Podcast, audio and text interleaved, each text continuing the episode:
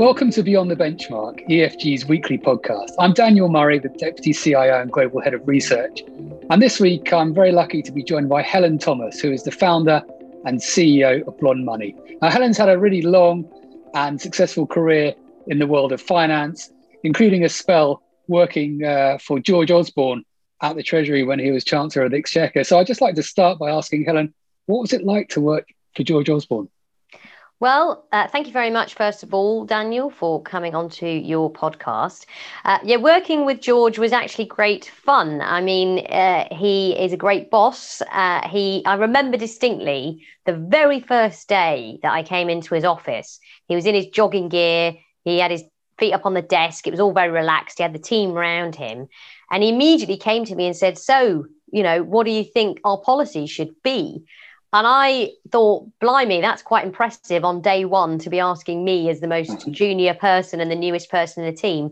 Um, and I think that's good because it shows, does show that, you know, he wanted to listen to fresh new ideas. Um, I mean, think many of your listeners will have worked in uh, organizations that are massive where um, rarely do you ever get asked for your personal opinion. So uh, that, that, was, that was quite a good start, I must say. Well, obviously, you had great foresight about your your talents there, Helen.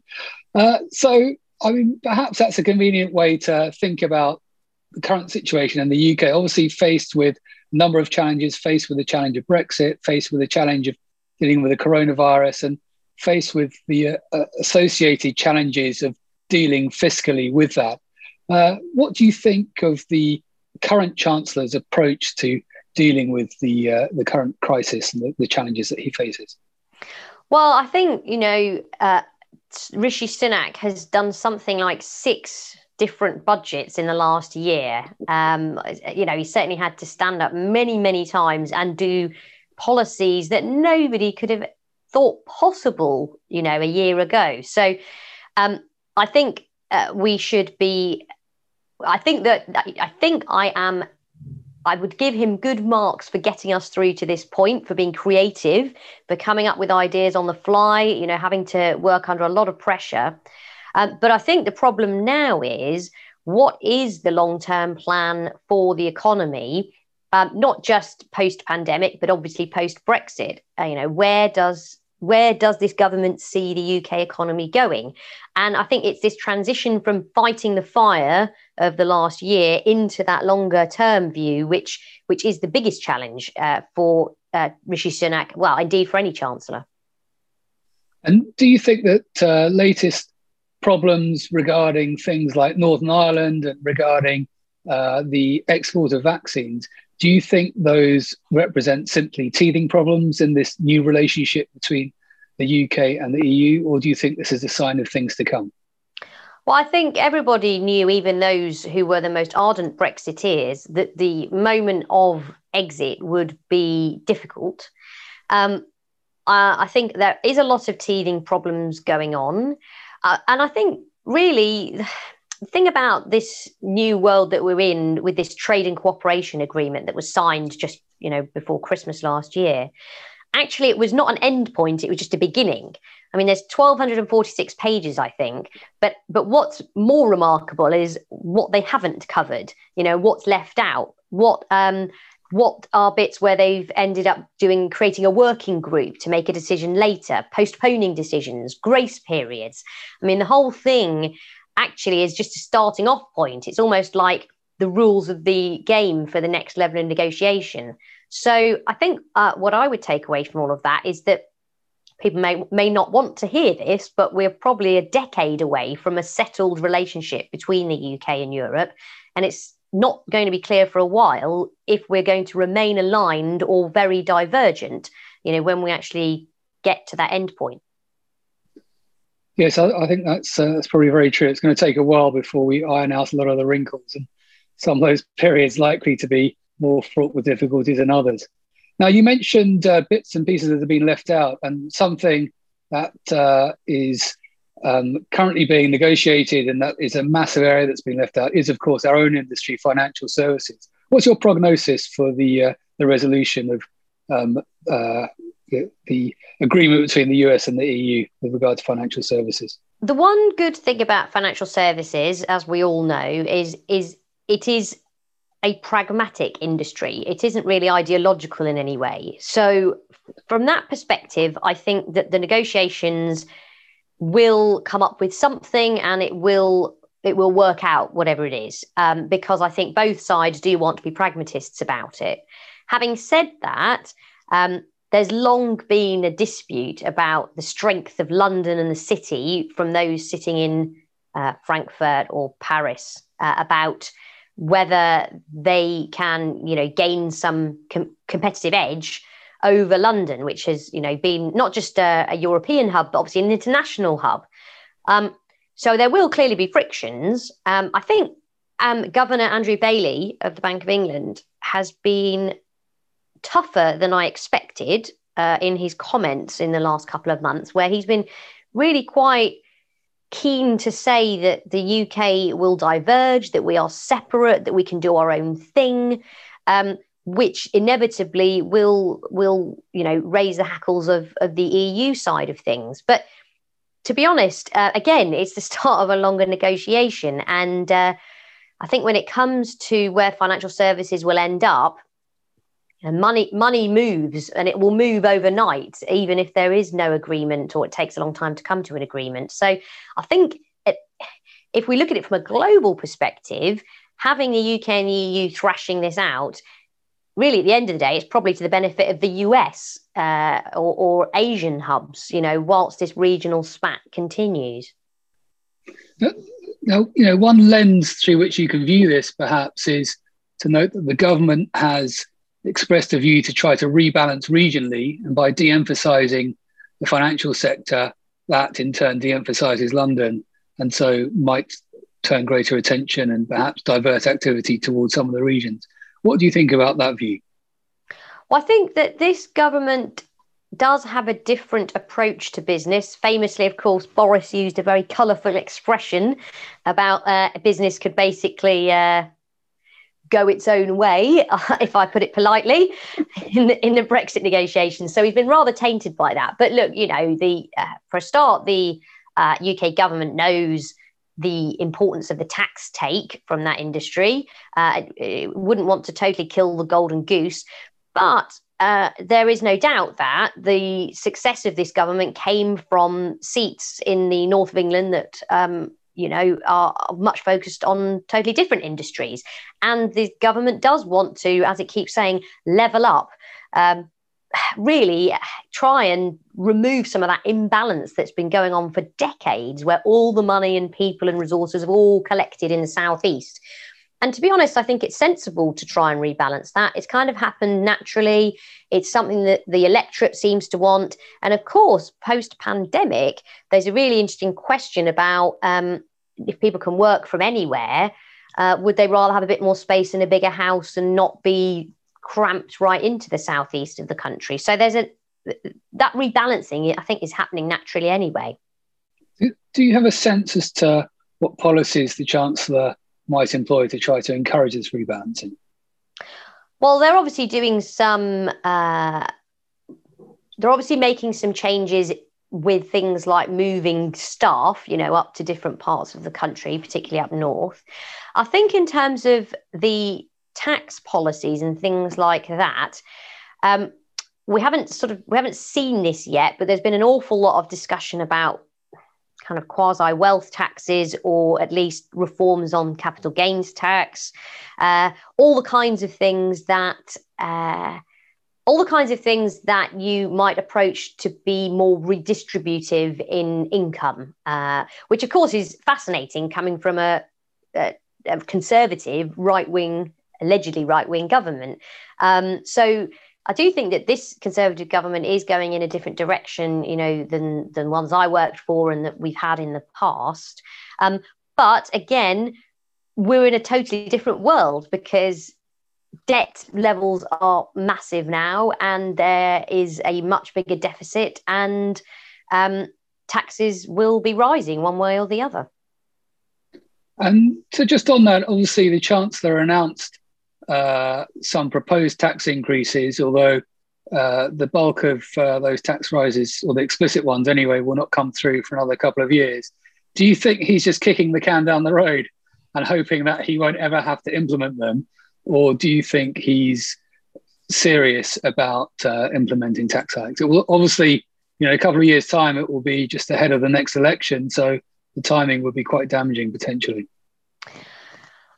So there's a few different things going on there. When it comes to the election, um, raising corporation tax seems to poll very well. So um, when it comes to actually winning votes, most people in Britain probably don't care too much if business has to pay a bit more tax, even though we might all say, well, in the end, that might lead to higher unemployment if if business can't um, make as much profit, for example. But generally speaking, corporation tax rises um, apparently poll pretty well. So um, I don't think the electoral imperative necessarily changes it.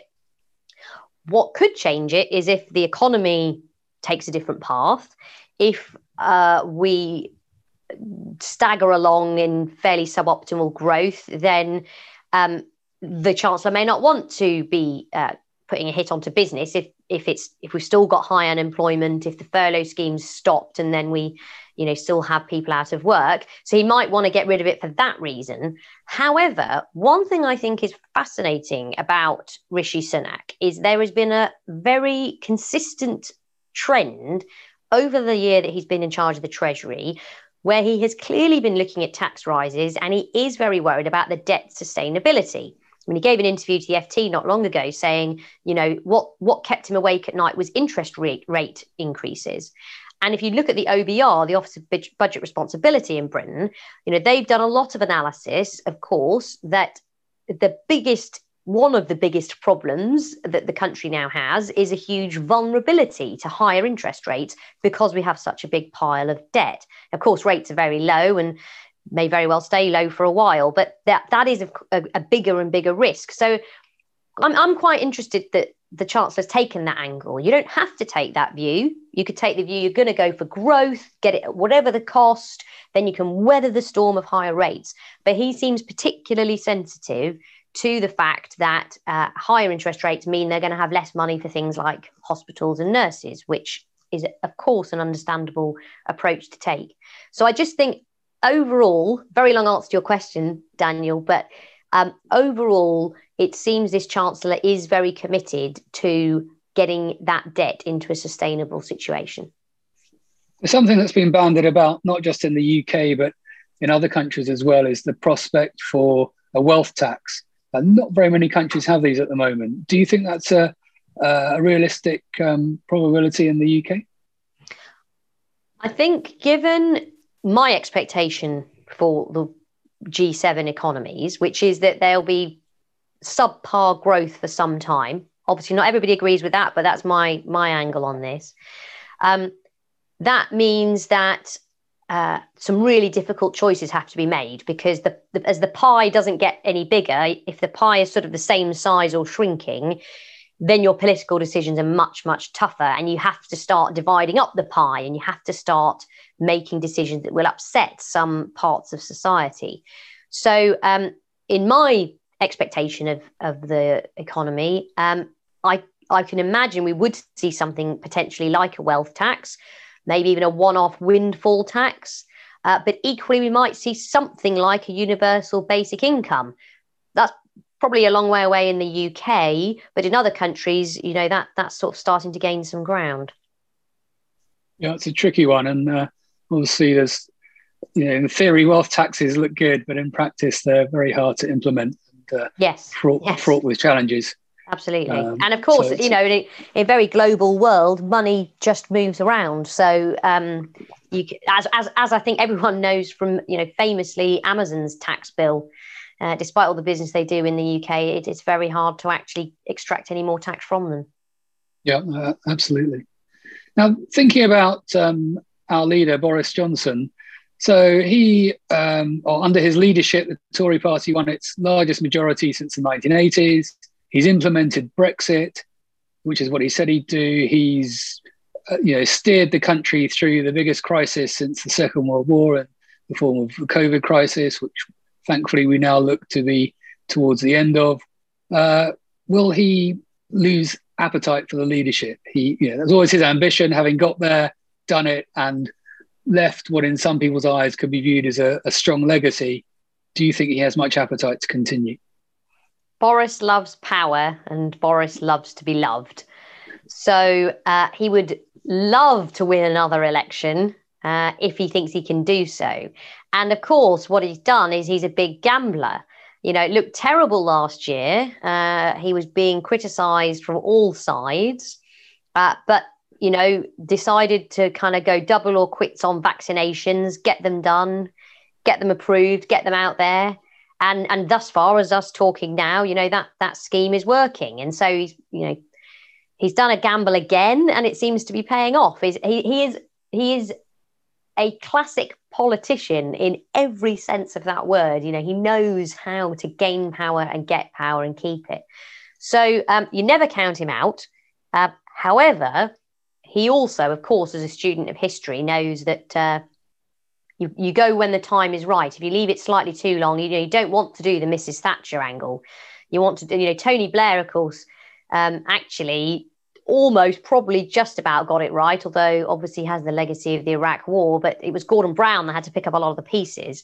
Um, so I think uh, I think Boris will eventually go, but as it stands, he's thinking he's in good spot to uh, win the next election and then hand on to his protege, whoever he decides that is. Okay, well, time will tell, I suppose. He also has a, a young child at home, so he's yeah. he's not getting any younger. So maybe the whole burden will prove too much for him. Well, you're, you're right. I mean, he judges politics very well. If he does judge that his star is on the decline, he'll he'll he would he would he would maneuver around that if if that were the case. But um, as it stands, yeah, he's he. I think he wants to fight the next election. Perhaps we could just turn attention to the US. We obviously have a new administration in the US, and uh, some respects, a much more traditional one than um, the previous administration. How do you think uh, that administration will seek to interact with the UK, particularly in this new world of Brexit? I think that the Biden administration is going to be deeply occupied with domestic issues, uh, inevitably, because of course they have a, a, a, huge economic crisis they're still working their way out of. You know, millions are still unemployed. Um, and of course, with the the split Senate, it's it's harder to uh, get the the program through. So I think that the US, Joe Biden, we primarily really focused on things domestically. Having said that, um, I think that the uh, relationship with the UK, you know, the special relationship still exists. I think they do still want to get on with the Boris Johnson government.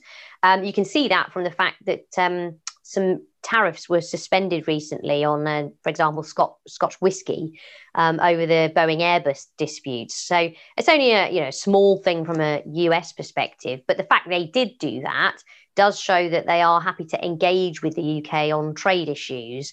Um, and uh, and I think that inevitably, as ever, the US will find a greater partnership in the UK's approach than in the EU.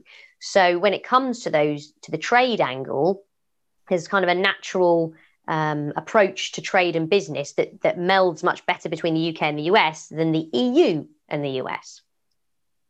Now, talking about trade, the US president, president's authority to sign a trade deal, uh, I think it um, expires um, in a few months' time.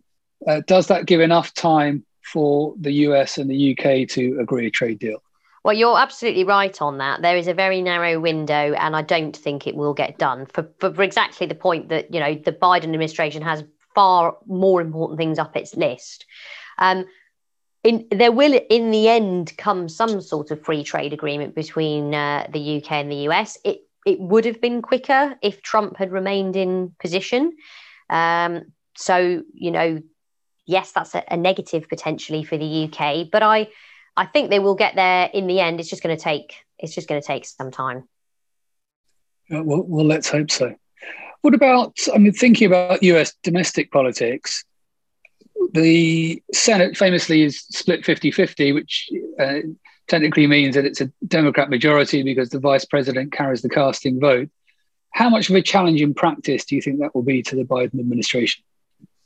I think it will be very challenging. And that's because in a 50 50 Senate, although, as you say, there is the plus one of the vice president, it means any one senator can destabilize the whole process.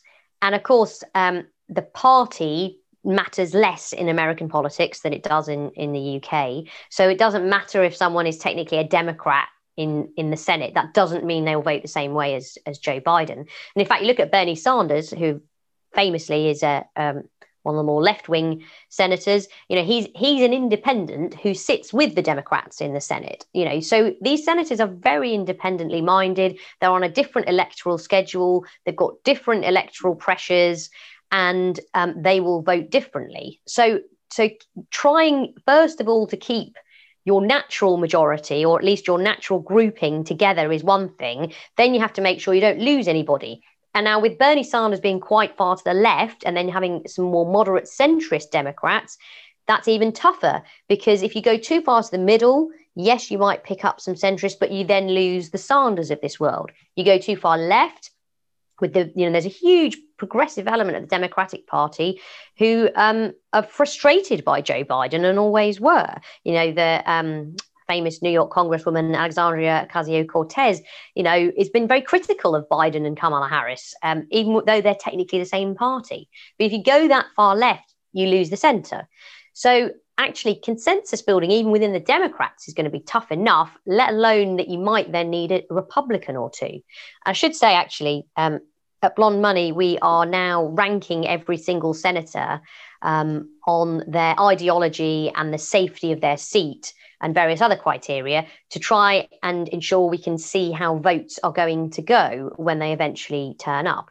But it's um, it's very difficult because actually a lot of you know there's this filibuster rule. I'm sure we don't want to go into that on this podcast, but it's difficult in America to get policy done. It was created that way by the founding fathers to make sure there was no tyranny of the majority. Um, so uh, you do need a really coherent mandate and a group to get things done. Um, and frankly, Joe Biden doesn't have it. So um, he was able to get the latest fiscal package through, um, but that was because they used a particular uh, particular process called the Budget Reconciliation Act, which allowed for it to be done on a, a pure majority basis. But most rules in the Senate uh, require more than that, and it's going to be really difficult for him. Yeah, I think you make a very good point there about the the challenges in balancing state versus national politics and how both senators and congressmen have to you know keep uh, one eye over their shoulder looking at local opinion polls to make sure they get re-elected and and of course you know already we're starting to see articles talking about the uh, the midterm elections which are only two years away so pretty much straight out of the national elections and into the midterms. Um, how do you think Joe Biden's infrastructure, uh, uh, proposed infrastructure bill, will be greeted in both houses um, in the context of, of the impending midterms? Do you think it will be a positive thing, or do you think um, uh, he'll find some pushback? We were just having a team meeting about this yesterday, actually. So the question really is um, voting for that bill, do you get more of a boost from your electorate if you manage to put into that bill we're going to build a new highway in north dakota you know? Can you make can you get something in it that's local that you can put your name on? Does that make you vote for it because you managed to get something in your state that you can sell to the voter? Or your voters just look at the big picture and say what the hell are we spending all this money for and why is it all going on um, you know these utilities or or or oil or you know God knows what. Um, does as as a Republican, you know, you have to think really carefully about this is an administration that has been uh, has has got like a cultural identity to it. So even if you could get something nice for your voters, do they think that you are supporting um, a, a lefty liberal woke administration who want to defund the police or whatever. I mean, that's a very crass caricature that's not even true. But uh, you, the Amer- American politics is so polarized now um, that it's really difficult to get things done. So I think that infrastructure bill, they'll, they'll come up with something in the end. They will build a consensus, but it will take a very long time. And uh, I'm sure it will be big in number terms, but in terms of the actual money getting out into the economy, I think it's going to take a long time.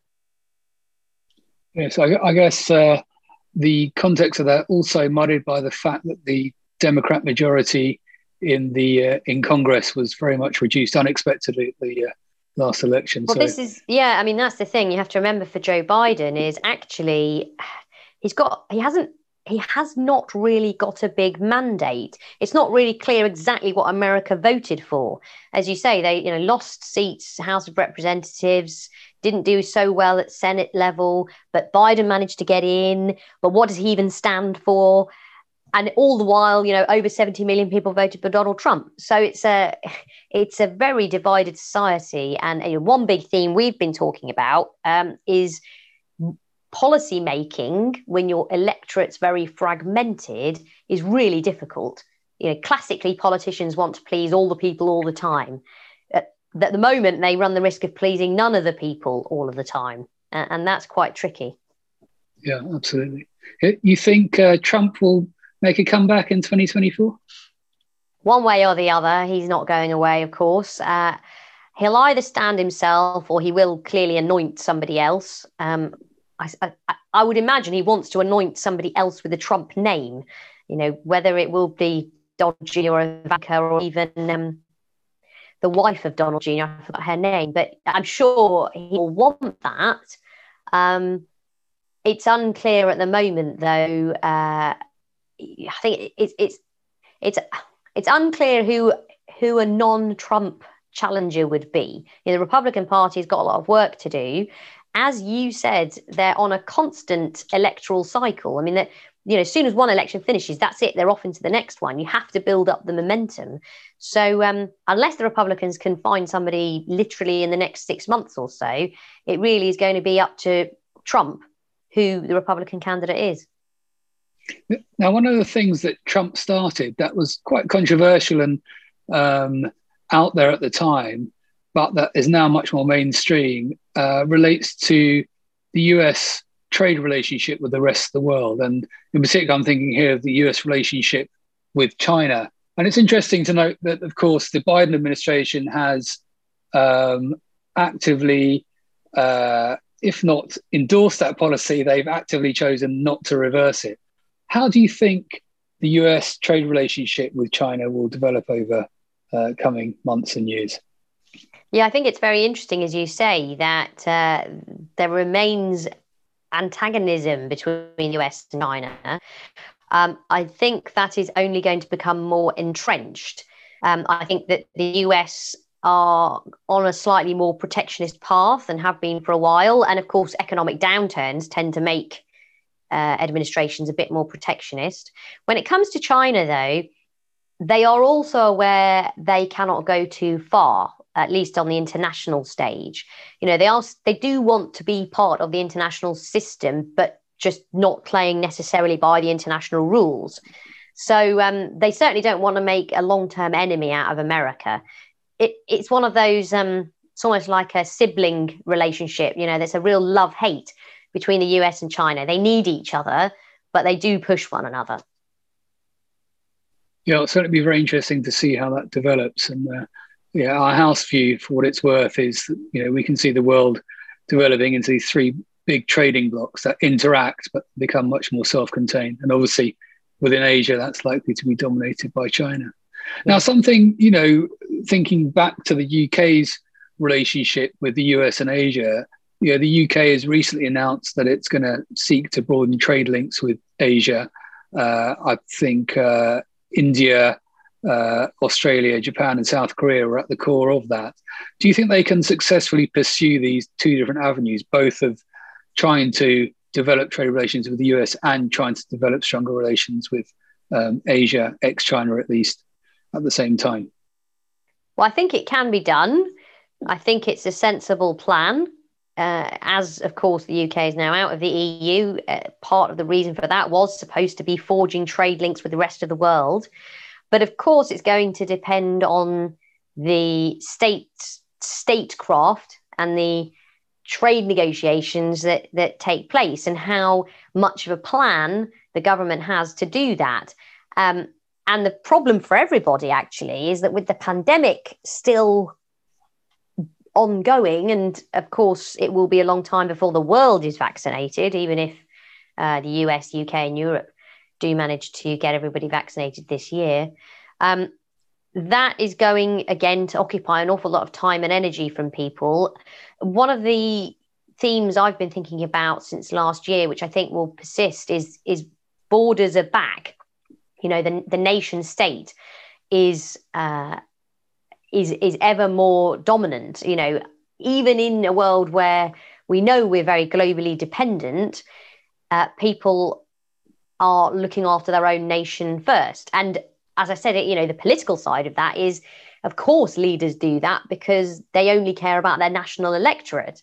Um, so as long as they can favour their own country and as long as their their voters are happy, um, then they're happy. So it means that you know the, the world we've been used to in the past, where borders were basically disappearing, they've been coming back slowly but surely as you know globalization's gone into retreat. But also now, you know, because of the pandemic as well, that's even more reason to worry about your borders. So um, I think you will see uh, Britain try to uh, make a broader global relationship with Asia and the US and reduce dependency on the EU. But how successful it will be would depend on the strategy of the UK, but also how much time the other nations are willing to give to it when they've still got pandemic issues at their door. Yeah, that's, a very good point. Lots of distractions at the moment for sure. Now, you know, much as the UK might like to develop uh, bigger trading relationships with the US and with Asia, the reality is that it is just much easier practically to trade with those countries that are physically closest to you. It's clearly much easier to move goods around and to move people around if uh, the distances they have to travel are, are much less.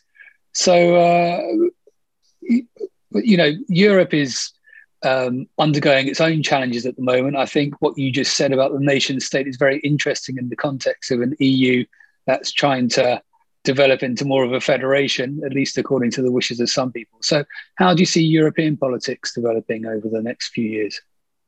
Well, yeah, absolutely. This is a big challenge now for Europe. I believe it will eventually rise to it and emerge much stronger. But I think the next few years are going to be very, very difficult. For a start, you already had uh, slower economic growth because of demographics that was uh, that that keeps European growth a bit lower than might otherwise be the case. Famously, now negative interest rates for a very long time. They were supposed to just be temporary, and now they've still got them, and they still don't have inflation. Um, so there's all these structural, uh, structural sclerotic uh, issues for Europe.